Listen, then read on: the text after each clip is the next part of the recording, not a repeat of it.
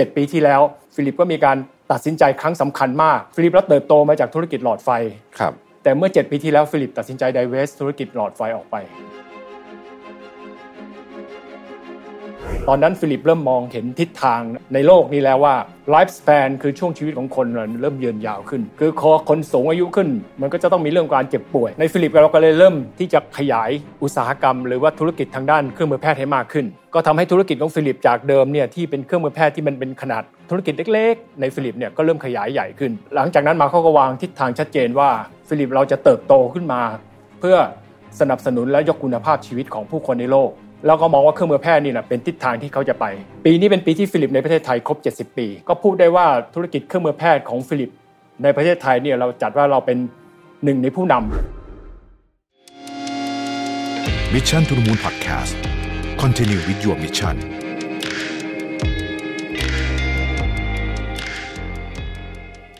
สวัสดีครับยินดีต้อนรับเข้าสู่ Mission to the Moon Interview นะครับคุณอยู่กับรวิทย์ หาญอุตสาหะนะครับทุกวันนี้เนี่ยเรา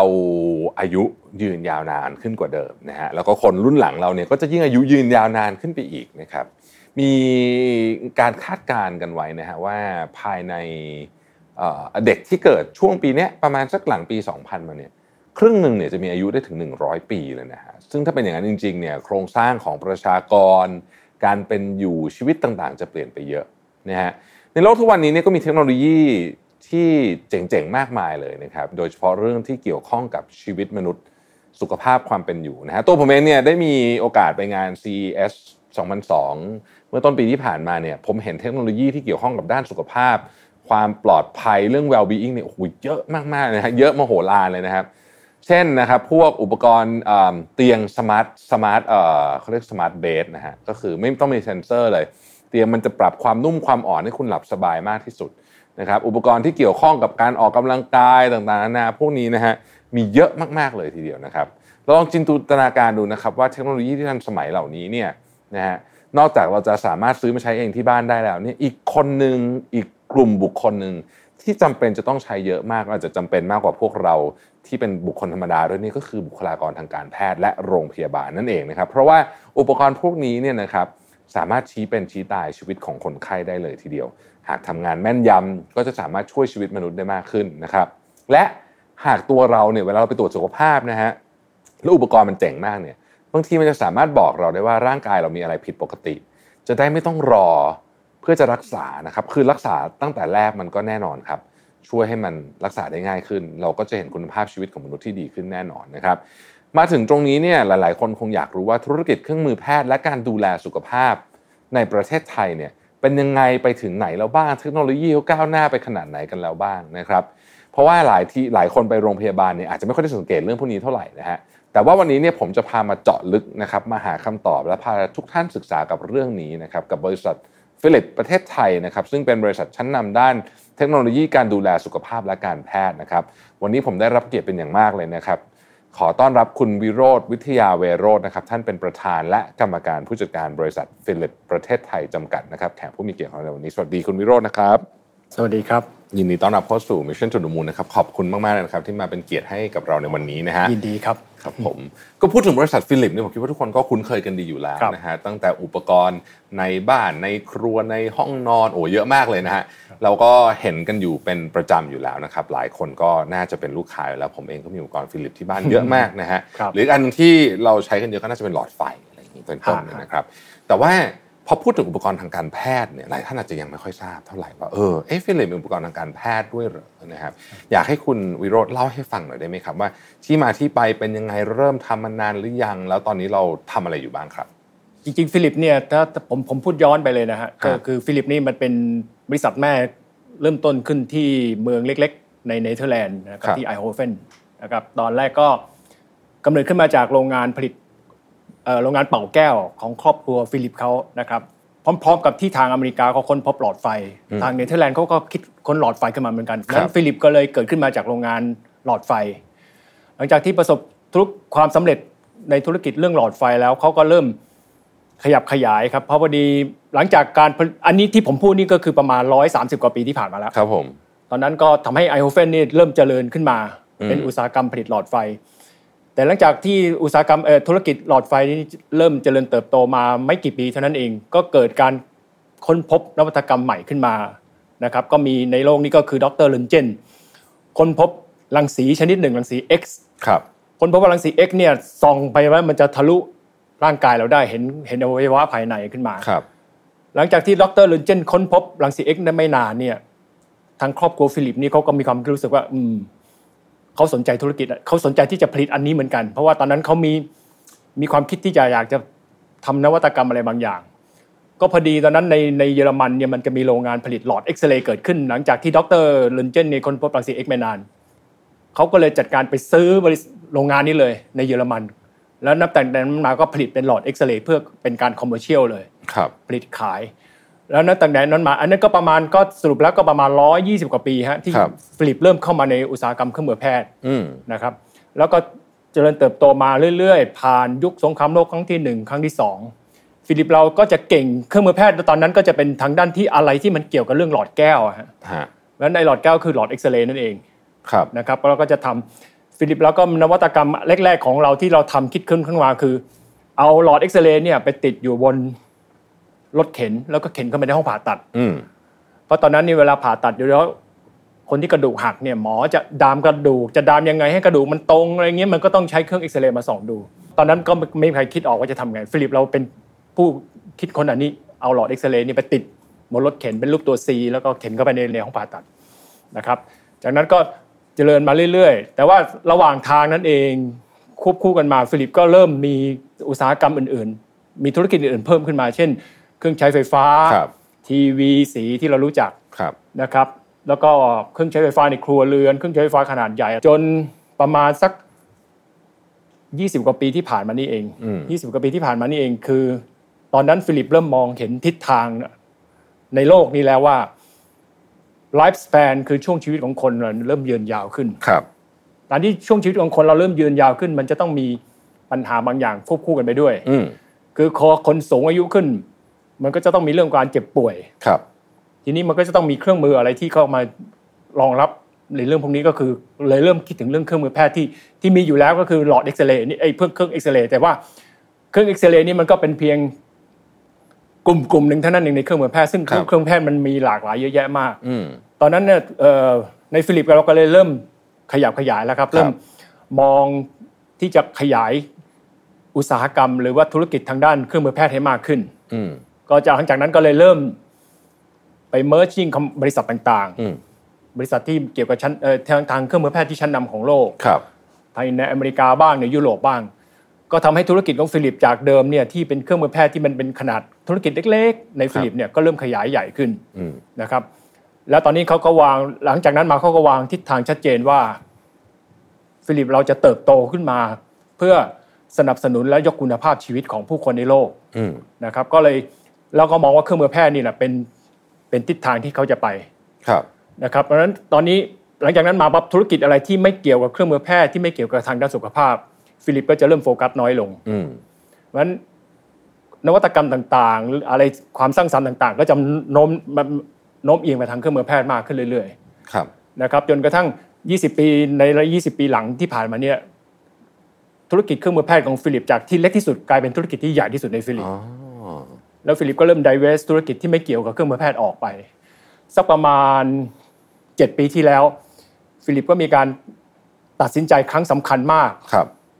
ฟิลิปแล้วเติบโตมาจากธุรกิจหลอดไฟครับแต่เมื่อเจ็ดปีที่แล้วฟิลิปตัดสินใจไดเวสธุรกิจหลอดไฟออกไปแต่ว่าทุกวันนี้เรายังเห็นหลอดไฟและอุปกรณ์ส่องสว่างยี่ห้อฟิลิปอยู่นะครับเพราะว่าการที่เราไดเวสออกไปเนี่ยเราdivest เอ่อเราไลเซนส์แบรนด์ออกไปด้วยอ่านะครับแล้วระหว่างทางนี้เราก็มีการ divest ธุรกิจอื่นๆออกไปที่ไม่เกี่ยวกับทางด้านสุขภาพครับไม่ว่าจะเป็นทีวีสีไม่ว่าจะเป็นเครื่องใช้ในครัวเรือนจนกระทั่งเมื่อล่าสุดนี้เมื่อประมาณปีที่แล้วเราก็ divest อีกครั้งหนึ่งครั้งใหญ่อีกครั้งหนึ่งก็คือพวกเครื่องใช้ในครัวเรือนอืมพวกหม้อทอดพวกเตารีดอะไรเครื่องใช้พวกนี้เรา divest ออกไปตอนนี้ก็จะธุรกิจที่เราจะเหลือก็จะเป็นธุรกิจหลักๆก็คือเครื่องมือแพทย์ละครับเป็นเป็นเป็นฮาร์ดคอร์เครื่องมือแพทย์หลักๆแล้วแล้วก็จะมีเครื่องใช้ไฟฟ้าที่เหลืออยู่บ้างก็คือพวกที่เกี่ยวกับสุขภาพส่วนเกี่ยวกับคุณภาพชีวิตส่วนตัวเช่นที่โกนหนวดนะครับไดร์เป่าผมขวดนมนะครับแล้วก็แต่งสีฟัน ไฟฟ้านะครับที่เรายังยังทำอยู่ครับอันนี้ก็คือที่มาของอันนี้คือหนึ่งร้อยสามสิบปีนะครับในในในจากฟิลิปจากไอโฮเฟนมาจนถึงทุกวันนี้แต่ถ้าพูดถึงในฟิลิปในประเทศไทยเนี่ยเราเริ่มเมื่อประมาณสักฟิลิปเติบโตขึ้นมาได้ครึ่งทางของหนึ่งร้อยสามสิบปีก็ประมาณปีนี้เป็นปีที่ฟิลิปในประเทศไทยครบเจ็ดสิบปีเจ็ดสิบปีครับครับคือเมื่อเดือนตุลาคมปีสองพันสี่ร้อยเก้าสิบห้าเนี่ยน่ะฟิลิปเราเริ่มมาตั้งเป็น business entity ในประเทศไทยเนี่ยครั้งแรกนะในประเทศไทยก็คือเปิดโรงงานผลิตหลอดไฟก่อนที่บางนาหลังจากนั้นก็นำเข้าสินค้าทางด้านเครื่องใช้ไฟฟ้าต่างๆเข้ามาเรื่อยๆถ้าเป็นเครื่องมือแพทย์จริงๆแล้วเราประมาณประมาณสี่สิบปีได้ฮะที่เครื่องมือแพทย์เราเริ่มนำเข้าเครื่องมือแพทย์ของฟิลิปเข้ามาเป็นพวกเครื่องเอ็กซเรย์เครื่องอะไรนะครับจนกระทั่งถึงทุกวันนี้เนี่ยเราก็ก็พูดได้ว่า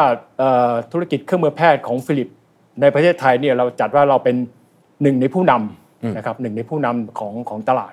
ครับครับผมอันนี้คือที่มาของเครื่องมือแพทย์ของฟิลิปครับโอ้น่าสนใจมากเลยมีน่าสนใจหลายมุมมากนะฮะหนึ่งร้อยสามสิบปีในตลาด global เจ็ดสิบ เจ็ดสิบปีในตลาดประเทศไทยก็คือประมาณช่วงหลังสงครามโลกมานิดนึงครับใช่ไหมครับแล้วก็แต่ที่น่าสนใจมากก็คือว่ายี่สิบปีหลังซึ่งผมคิดว่าอันนี้หลายท่านอาจจะยังไม่ทราบว่ายี่สิบปีหลังเนี่ยมีการเปลี่ยนแปลงโครงสร้างขององค์กรมากทีเดียวในเชิงของว่า product offering จะเป็นอะไรแล้วก็ธุรกิจบางอย่างก็ได้ถูกขายออกไปแล้วก็เพิ่มธุรกิจบางอย่างเข้ามาซึ่งตอนนี้ก็คือเน้นธุรกิจที่เป็นเครื่องมือแพทย์และอะไรก็ตามที่เกี่ยวกับสุขภาพครับความเป็นอยู่ well-being ที่ดีของผู้คนใช่ไหมครับทีนี้ผมขออนุญาตถามคุณวิโรจน์เพิ่มเติมนิดนึงว่าเอาเอากลุ่มเครื่องมือแพทย์ก่อนแล้วกันเครื่องมือแพทย์เวลาพูดถึงคำว่าเครื่องมือแพทย์เนี่ยคือเครื่องมือแพทย์ที่ใช้อยู่ในคลินิกโรงพยาบาลพวกนี้เท่านั้นใช่ไหมฮะคือครับเป็นเครื่องมือแพทย์ที่ใช้ในโรงพยาบาลเป็นหลักครับใช้โรงพยาบาลเป็นหลักอาจจะมีเครื่องมือที่แพทย์บางอย่างที่อาจจะไปใช้ที่บ้านบ้างนะครับแต่ว่าในในเอ่อในตลาดประเทศไทยเรายังตลาดใหญ่เราจะเป็นเครื่องมือแพทย์ที่ใช้ในโรงพยาบาลอ่าครับแล้วในกลุ่มเครื่องมือแพทย์ที่ใช้ในโรงพยาบาลเนี่ยเรามีกลุ่มหลักๆมีอะไรบ้างครับส่วนใหญ่จะเป็นเครื่องมือทางด้านวินิจฉัยโรคนะครับก็เป็นพวกวินิจฉัยด้วยภาพก็พวกเครื่องเอ็กซเรย์ทั้งหลายเอ็กซเรย์หลอดเลือดเอ่อเครื่องตรวจอวัยวะภายในด้วยสนามแม่เหล็กไฟฟ้าหรือที่เราเรียกว่า เอ็ม อาร์ ไอ เอ็ม อาร์ ไอ นะครับ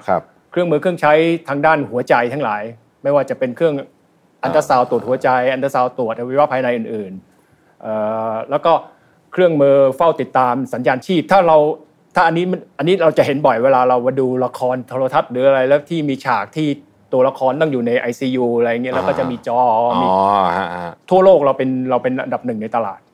ตลาดบนนะฮะตลาดบนเราเป็นที่หนึ่งในตลาดในเมืองประเทศไทยเราเราก็เป็นผู้นำในในในในในตลาดเหมือนกัน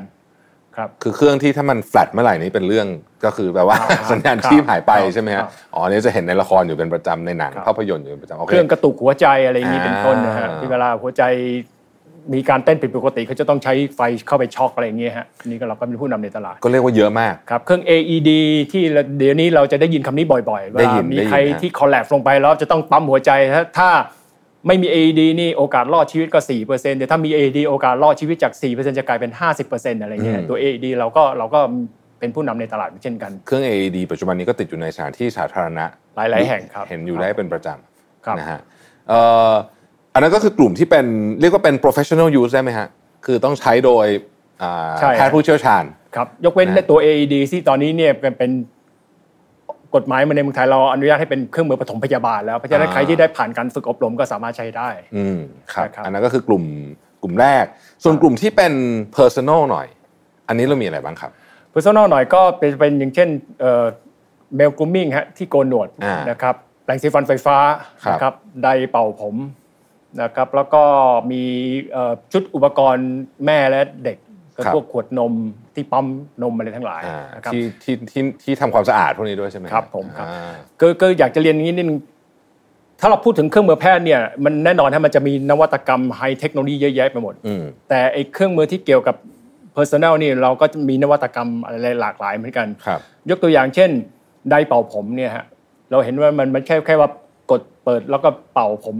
แล้วมันความร้อนออกมาทำให้ผมแห้งนั่นแต่ว่าของเรามันเอาเดี๋ยวนี้ไม่มีคำว่า เอ ไอ ครับเอาระบบ เอ ไอ เข้ามาจับมาจับว่าตอนนี้เนี่ยความความร้อนขนาดนี้เนี่ยมันทำให้เส้นผมนี่แห้งขนาดไหนเส้นผมยังหมาดอยู่ก็ต้องร้อนระดับนี้ถ้าเส้นผมเริ่มหมาดขึ้นเริ่มเริ่มแห้งขึ้นแล้วความร้อนจะต้องลดลงมีการปรับ นะครับมันก็คือลงดีเทลแบบนี้ลงไปคือไม่ใช่เปิดแล้วมันร้อนคงที่ตลอดเวลานั้นเป่าผมอยู่ทุกวันนี่ผมเสียแน่นอนอ๋อๆๆครับตัวอย่างน่าสนใจมากแม้แต่ในเครื่องเป่าผมก็ยังมี เอ ไอ เลยนะฮะแม้แต่แปรงสีฟันก็เหมือนกันฮะแปรงสีฟันเนี่ยแล้วนี้เรามันก็จะลิงก์กับแอปพลิเคชันในโทรศัพท์แปรงเสร็จนี่มันจะบอกเลยว่าคุณต้องแปรงบริเวณนี้อีกทีนึงนะเพราะว่าคุณแปรงน้อยไปยังไม่สะอาดพออย่างนี้เป็นต้น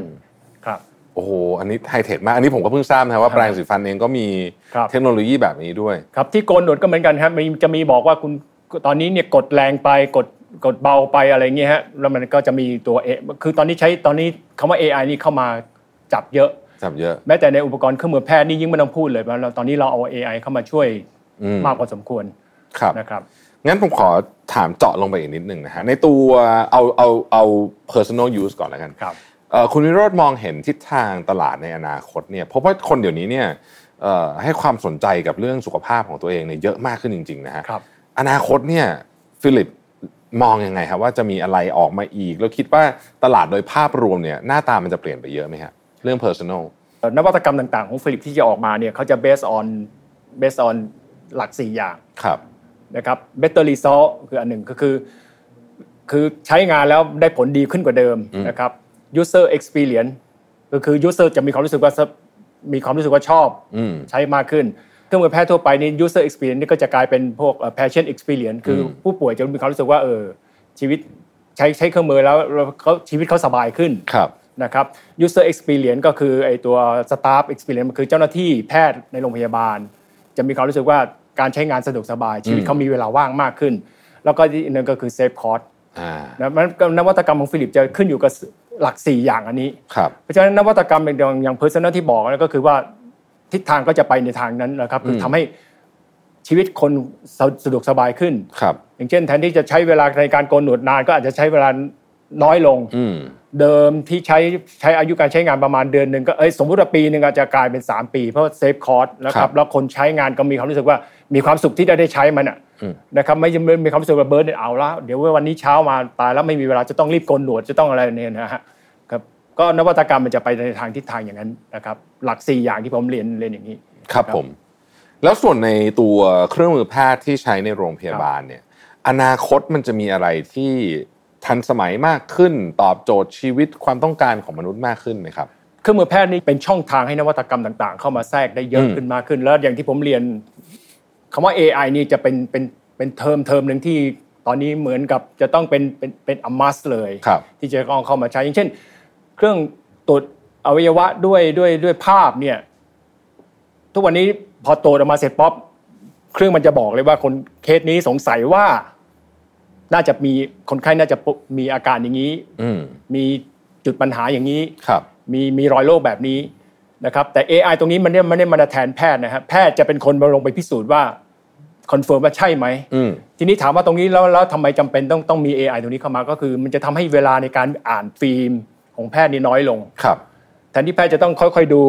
ใช้สายตามากๆจนตาแทบจะตาจะเสียนี่ก็เครื่องมันจะบอกก่อนเลยเฮ้ยโฟกัสไปที่ตรงนี้นะสงสัยว่าตรงนี้จะมีอะไรนี่คือประโยชน์ของ เอ ไอ นะครับแล้วตอนนี้เนี่ยมันมีนวัตกรรมอีกอันนึงซึ่งตอนนี้ฟิลิปเรากำลังจะไปแล้วแล้วมันกำลังยังยังไม่ได้เป็นผลิตภัณฑ์ในตลาดแต่ผมเรียนว่ามันจะมาเร็วๆนี้ก็คือเมื่อสักครู่ที่ผมเรียนไอ้เรื่องเครื่องตรวจวัดสัญญาณชีพนะครับคุณคุณลเวนนี่เคยเคยไปมีมีคนรู้จักที่ต้องต้องอยู่ในโรงพยาบาลใน ไอ ซี ยู เคยเข้าไปเยี่ยมไหมครับเคยครับไอ้พวกเครื่องพวกนี้เนี่ยมันจะบางทีมันจะมีเสียงบิ๊บบิ๊บบิ๊บตลอดเวลาแล้วถ้าใน ไอ ซี ยู เนี่ยถ้ามันมีหลายเตียงเดี๋ยวเสียงเตียงนู้นเดี๋ยวเสียงเตียงนี้แล้วบีบบีบบีบบางทีบางเตียงก็ร้องไม่หยุดเลยร้องทีๆเขาบอกว่าคนไข้ที่อยู่ในโรงพยาบาลอยู่ใน ไอ ซี ยู เนี่ยบางทีนอนเหมือนก็หมดสติแต่ว่า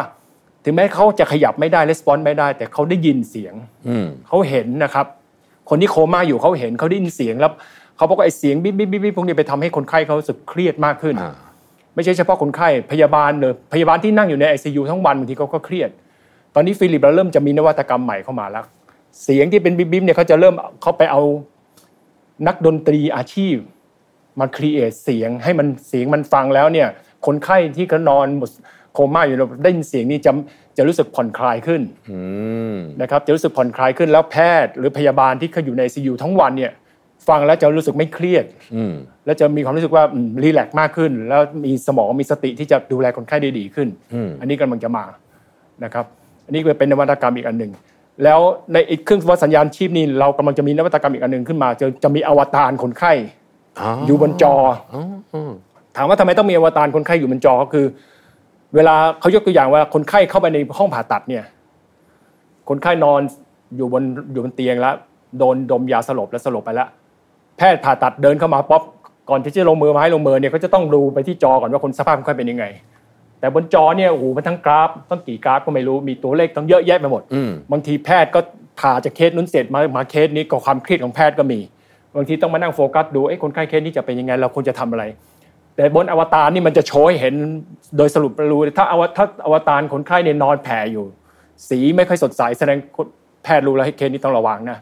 อาจจะมีปัญหาละออกซิเจนต่ำหรือเปล่าหรืออะไรเนี่ยแต่ถ้าเกิดคนไข้สีสดใสมีเอ่อเอ่ออยู่ในท่าแทนที่จะอยู่ในท่านอนอยู่เป็นท่าเยือนนี่แสดงว่าคนไข้เคสนี้แข็งแรงดีสภาพดีอะไรเงี้ยอันนี้กำลังจะเป็นโปรดักต์ออกมาอันนี้เป็นนวัตกรรมใหม่ของฟิลิปที่กำลังจะออกมาเร็วๆนี้โอ้ครับน่าสนใจมากเลยว่าเพราะว่าเอ่อถ้าที่ผมฟังมาเนี่ย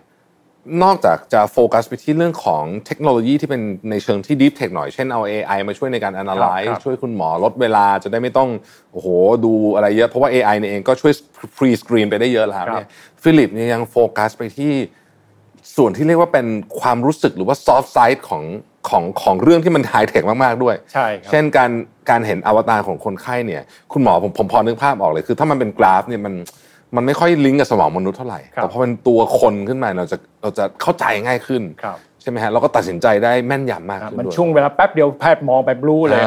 ถ้าคนไข้แผ่นอนแผ่อยู่แล้วสีมันหม่นๆเนี่ยแพทย์จะต้องเริ่มตั้งสติให้ดีๆแล้วเคสนี้อาการไม่ดีนะฮะเพราะว่าถ้าอ่านกราฟสิบกราฟพวกนี้บางทีมันมันก็มึนได้เหมือนกันทั้งวันเหนื่อยครับมันก็ขึ้นอยู่กับหลักสี่อย่างที่ผมบอกฮะ user experience ด้วย patient experience อะไรทั้งนี้ฮะครับคือดูแล้วฟิลิปเนี่ยโฟกัสทั้งตัวเทคโนโลยีเองแล้วก็ experience ด้วยซึ่งเป็นอะไรที่ต้องไปคู่กันใช่ไหมคุณวิโรจน์ใช่ครับอ่านะครับน่าสนใจมากๆเลยนะฮะก็ทีนี้เนี่ยเอ่อต้องต้องต้องถามต่อแบบนี้ครับว่าเวลาเราทำเอ่อสินค้าพวกนี้เนี่ยเนื่องจากว่ามันมันเป็นมันเป็นของที่หนึ่งชิ้นใหญ่ราคาแพงมีความไฮเทคสูงแล้วก็อาจจะสเปซิฟิกกับกับความต้องการของลูกค้ามากเนี่ยแล้วทำยังไงครับคือมันไม่เหมือนกับทำผมคิดว่ามันคงไม่เหมือนกับทำหลอดไฟสมัยก่อน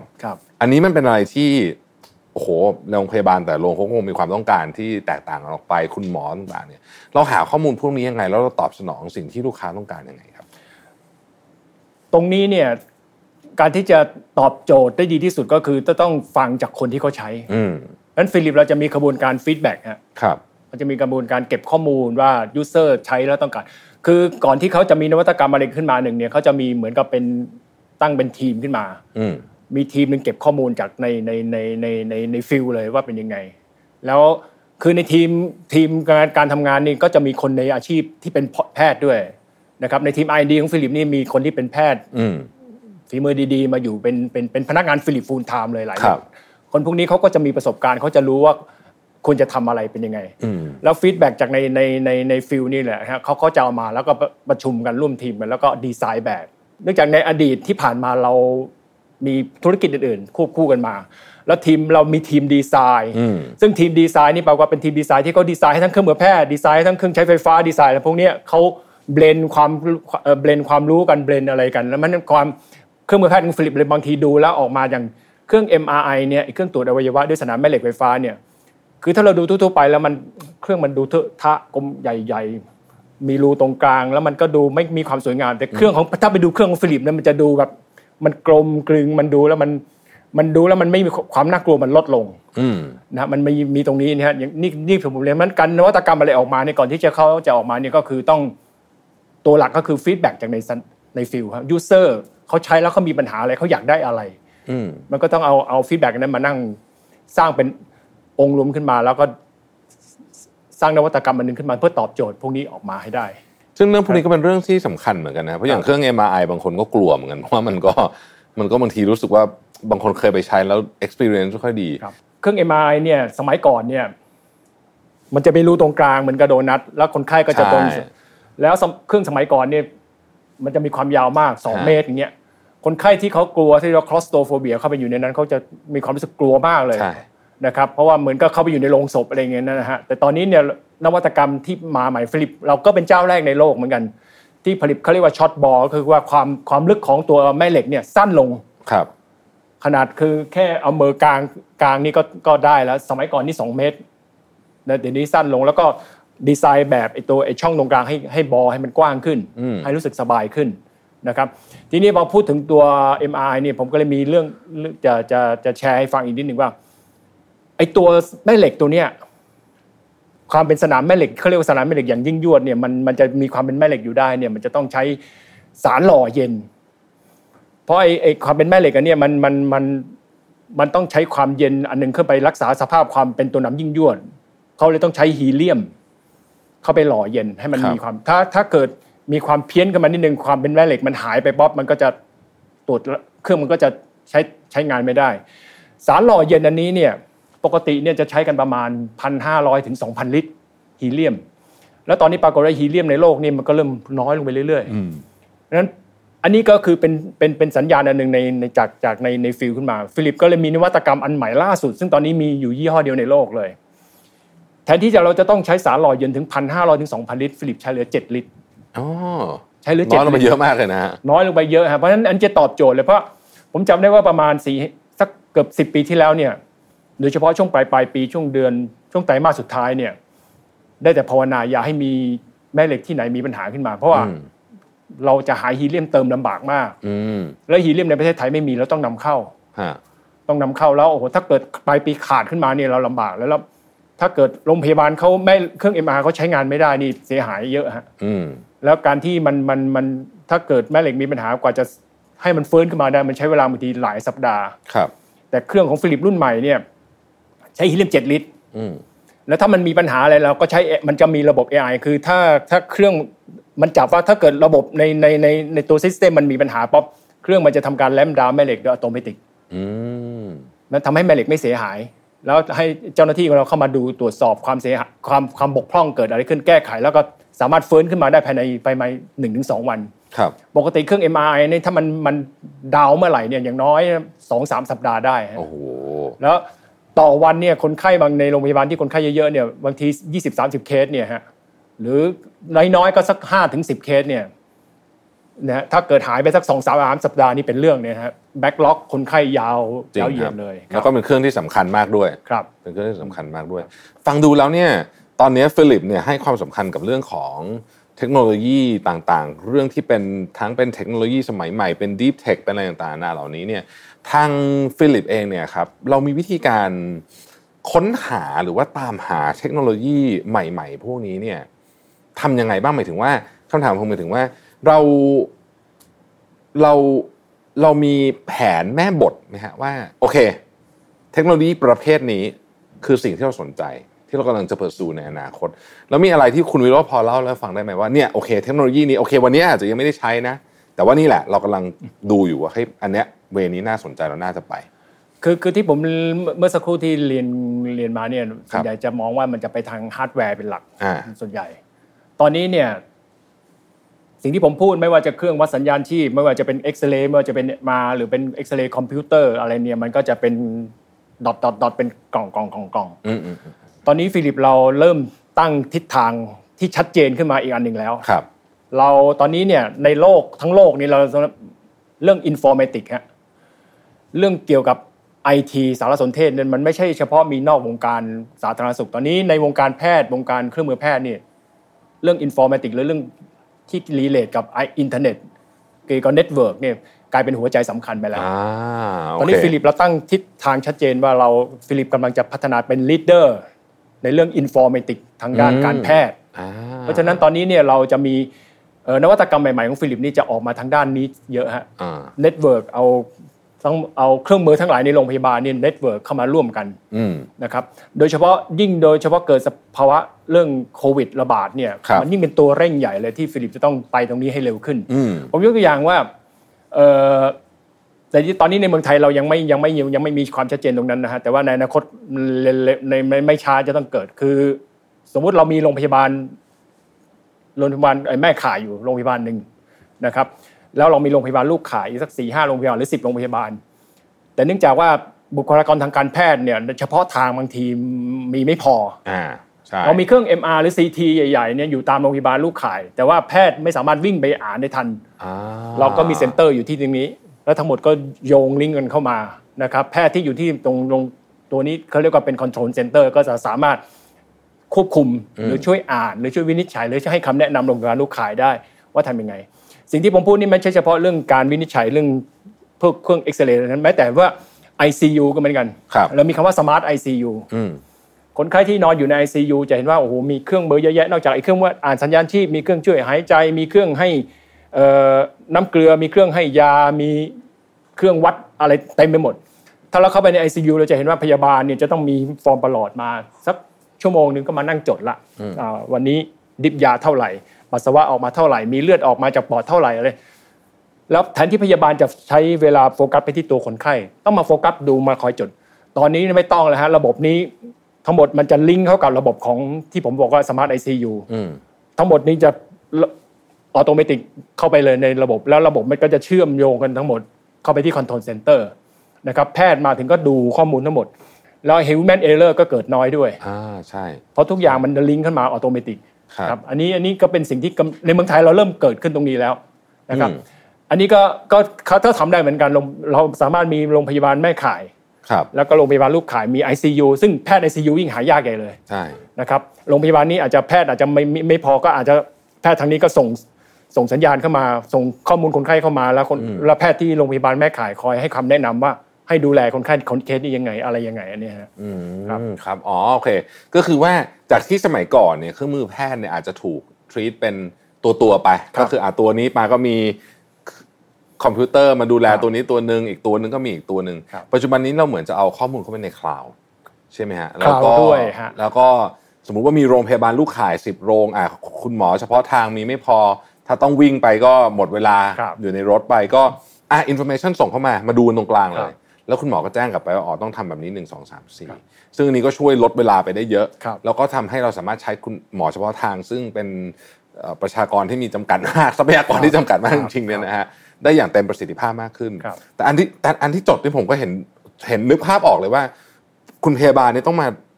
อูเยอะมากเลยคือบางทีไม่ได้ดูคนไข้เลยเพราะต้องดูแต่ชาร์ตต้องดูนู่นดูนี่เต็มไปหมดข้อมูลทั้งหมดนี้ปัจจุบันถูกแปลเป็นดิจิตอลหมดดิจิตอลใช่ไหมฮะแล้วก็ดูได้เปิดหน้าจอมาเลยคนนี้เป็นยังไงตึ๊ด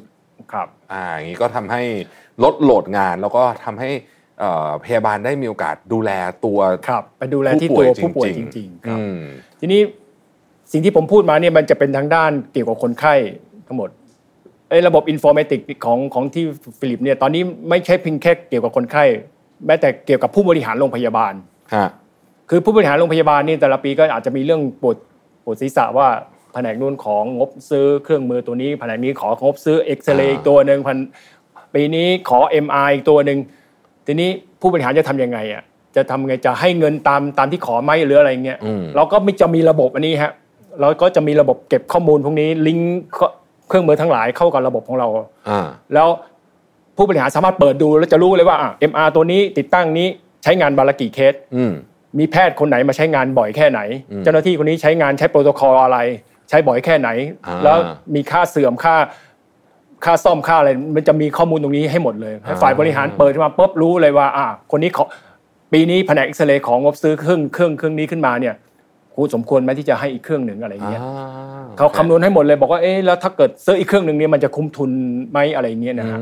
รับแล้วก็มีระบบนี้อีกอ๋อโอ้อันนี้ดีมากเลยนะฮะคือผู้บริหารโรงพยาบาลเนี่ยก็จะได้เห็นตัวเลขที่แท้จริงอ๋อโอ้ยเครื่องนี้โอ้โหคนใช้เยอะมากแบ็คล็อกเพียบอ่ะซื้อซะหน่อยก็น่าจะดีเอ๊ะเครื่องที่มันยังใช้ไม่เต็มนี่จะยังไม่ควรจะต้องซื้ออีกเครื่องนึงไปหาวิธีอื่นแทนอะไรแบบนี้ใช่ไหมอ๋อโอ้นี่ก็ช่วยทั้งช่วยทั้งเรื่องของการบริหารจัดการในเชิงของการรักษาคนไข้ช่วยเรื่องตัวคนไข้เองแล้วก็อันนี้เจ๋งมากเลยก็คือช่วยผู้บริหารด้วยซึ่งผู้บริหารเองเนื่องจากไม่ได้อยู่หน้างานบางทีก็รับข้อมูลมาจากคนหน้างานก็ตัดสินใจยากเหมือนกันใช่ไหมครับบางทีโอ้โหนี่ยอดเยี่ยมมากเลยนะฮะนี่ก็เป็นธุรกิจที่ค่อนข้างจะครบวงจรแล้วก็แข็งแรงแล้วฟิลิปเองก็เป็นผู้นำในหลายเซกเตอร์เลยของแวดวงของเครื่องมือแพทย์นะฮะทีนี้คำถามสุดท้ายแล้วครับผมมาถึงคำถามสุดท้ายคุณวิโรจน์ครับผมคุยสนุกมากเลยวันนี้คุยมาครึ่งชั่วโมงกว่าแล้วนะคุณวิโรจน์มองฟิลิปส์ในประเทศไทยเนี่ยครับวันนี้เราเข้มแข็งมากขนาดไหนต่อไปนี้เราอยากจะเข้มแข็งมากกว่านี้อีกยังไง อะไรคือจุดที่เราโฟกัสอะไรคือจุดที่เราอาจจะเอ๊ะอาจจะลดความสำคัญลงแล้วก็อนาคตเนี่ยเราจะได้เห็นนวัตกรรมเจ๋งๆอะไรจากฟิลิปส์โดยเฉพาะในเมืองไทยบ้างครับคือทิศทางของฟิลิปส์อย่างที่ผมเรียนว่าชัดเจนว่าเริ่มหันตั้งเข็มมาทางด้านอินฟอร์เมติกมากขึ้นพอเป็นอินฟอร์เมติกมันมันฟังคำนี้มันสั้นๆแต่จริงๆแล้วมันมันกินความของเอ่อเขาเรียกว่าต้องใช้พละกำลังความสามารถหรือความพยายามสูงเพราะว่าพอมันเป็นอินฟอร์เมติกนี่มันเป็นเรื่องเกี่ยวกับทางด้าน ไอ ที แล้วเราต้องยอมรับว่าพนักงานของเราทุกวันนี้เนี่ยไม่ใช่ทุกคนที่จะมีความรู้ ไอ ที ดีกันหมดทุกคนครับคือเด็กรุ่นใหม่ก็ใช่ฮะเด็กรุ่นใหม่ ไอ ที ดีแต่ว่ามันก็เป็น ไอ ที ระดับการใช้งานเรื่องโซเชียลมีเดียแต่การ ไอ ที เข้าไประดับลึกเลยเนี่ยมันก็ไม่ง่ายเพราะฉะนั้นตอนนี้เนี่ยโจทย์ใหญ่ของเราก็คือทำยังไงให้พนักงานของเราเนี่ยผมต้องเรียกว่ายกแพทยกเลเวลเบสไลน์ของความรู้ทางด้าน ไอ ที ของพนักงานของเราไม่ใช่เฉพาะพนักงานด่านหน้านะครับเรื่อง engineering มันต้องพูดถึงแล้วนี่สำคัญเลยพวกนี้ต้อง ไอ ที ต้องต้องต้องดีหมดครับคือพนักงานด่านหน้าแล้วแม้แต่พนักงาน back office ของเราทั้งหมดเราก็จะต้องให้ระดับความรู้ทางด้าน ไอ ที มากขึ้นคือคือถ้าถามผมโดยความวิชั่นส่วนตัวผมผมตอนนี้เนี่ยไอ้เรื่องนวัตกรรมเรื่องอะไรของฟิลิปเนี่ยเราก็ต้องตาม global เขาแน่นอนแต่ในแง่ของประเทศไทยเราเองเนี่ยคือผมอยากให้พนักองค์กรของฟิลิปในประเทศไทยเนี่ยพนักงานทุกคนเนี่ยหนึ่งแน่นอนครับความรู้สามารถไปกับโลกในยุคใหม่ทันไม่ไม่ไม่โดนทอดทิ้งอยู่ข้างหลังนะครับแล้วก็ความความเขาเรียกว่าความ ambition ส่วนตัวก็คืออยากให้อันนี้อันนี้จะไม่ใช่เรื่องของของของธุรกิจละอันนี้จะเป็นเรื่องที่ว่าอยากให้ฟิลิปประเทศไทยนี่เป็นองค์กรที่ใครๆก็อยากจะมาอยู่นะครับผมถือหลักการอย่างนี้คือคนที่อยู่ในฟิลิปประเทศไทยเนี่ยผมถือว่าหนึ่งคุณต้องมีความสุขในการทำงานนะครับผมจะพยายามภายใต้อำนาจหน้าที่ที่มีอยู่ทำทุกอย่างให้พนักงานมีความสุขในการทำงานข้อที่สองคุณต้องมีตัวตนคุณทำอะไรคุณมีจุดเด่นคุณมีคุณสร้างคุณอุปการอะไรให้องค์กรทุกคนต้องรู้ไม่ใช่มาอยู่ที่ผมนะครับแล้วก็สามคุณต้องคุณมาอยู่แล้วคุณไม่ใช่ได้แค่เงินเดือนโบนัสหรืออินเซนทีฟหรืออะไรแต่คุณจะต้องมีอะไรสิ่งบางอย่างที่มันตีประเมินค่าไม่ได้แล้วคุณได้ไปแล้วคุณไปอยู่ที่อื่นคุณอาจจะไม่ได้นั่นคือคุณจะต้องคือเราจะพยายามทำให้เป็นองค์กรฟิลิปประเทศไทยเป็นองค์กรแห่งการเรียนรู้ครับทุกคนจะต้องโดนบังคับให้เรียนหนังสือนี่นี่คือสิ่งที่ผมคิดนะครับที่ที่แล้วไม่ใช่แค่คิดตอนนี้เราก็ทำอยู่ครับแล้วก็นี่นี่คือมิชชั่นของผมว่านี่จะทำให้ฟิลิปในอนาคตนี่จะเป็นทุกวันนี้ผมก็ยังพูดไม่ได้ว่าใครทุกคนอยากคนคนในวงการอยากจะมาอยู่ฟิลิปหรือเปล่าแต่ผมจะทำมันตรงนี้ให้เกิดขึ้นให้ได้นะครับอันนี้โอ้โหวันนี้นะครับผมได้รู้เรื่องใหม่ที่ผมไม่เคยรู้มาก่อนเลยนะฮะเห็นไหมครับว่าเราสามารถเรียนรู้เรื่องใหม่ๆได้ทุกวันจริงๆผมไม่เคยทราบมาก่อนเลยว่าอุปกรณ์ทางการแพทย์สมัยนี้เนี่ยไฮเทคขนาดนี้นะฮะสามารถมีการส่งข้อมูลเชื่อมโยงกันหลายๆโรงพยาบาลไปให้แพทย์ผู้เชี่ยวชาญเนี่ยสามารถวิเคราะห์จากจุดตรงกลางได้นะฮะไม่ต้องวิ่งไปวิ่งมาแล้วนะครับอุปกรณ์ทางการแพทย์ที่สมัยก่อนเนี่ยเคยเป็นชิ้นโดดๆนะมีฮาร์ดแวร์จะมีคอมพิวเตอร์ตัวนึงดูแลเนี่ยสมัยนี้ไม่ใช่เลยนะครับสมัยนี้เป็นเน็ตเวิร์กนะฮะข้อมูลต่างๆถูกแชร์กันได้และแม้แต่กระทั่งสัญญาณชีพต่างๆที่เราเคยคุ้นเคยว่าคุณพยาบาลจะต้องถือชาร์จที่เป็นเหล็กขึ้นมานะฮะใครเคยนอนโรงพยาบาลคงนึกออกนะมาแล้วก็มาจดๆๆๆสมัยนี้ไม่ต้องทำแล้วนะฮะวันนี้นะครับเราก็ได้รับความรู้ไปเยอะจริงๆนะครับวันนี้ผมได้รู้เรื่องใหม่เยอะจริงๆต้องกราบขอบพระคุณนะครับคุณวิโรจน์วิทยาเวโรจน์นะครับประธานและกรรมการผู้จัดการบริษัทฟิลิปประเทศไทยจำกัดนะครับที่กรุณามาให้ความรู้แล้วก็มาอัปเดตเรื่องเกี่ยวกับเทคโนโลยีที่ยอดเยี่ยมมากๆเลยให้เราฟังนะครับเราหวังว่าจะเห็นฟิลิปเติบโตไปใน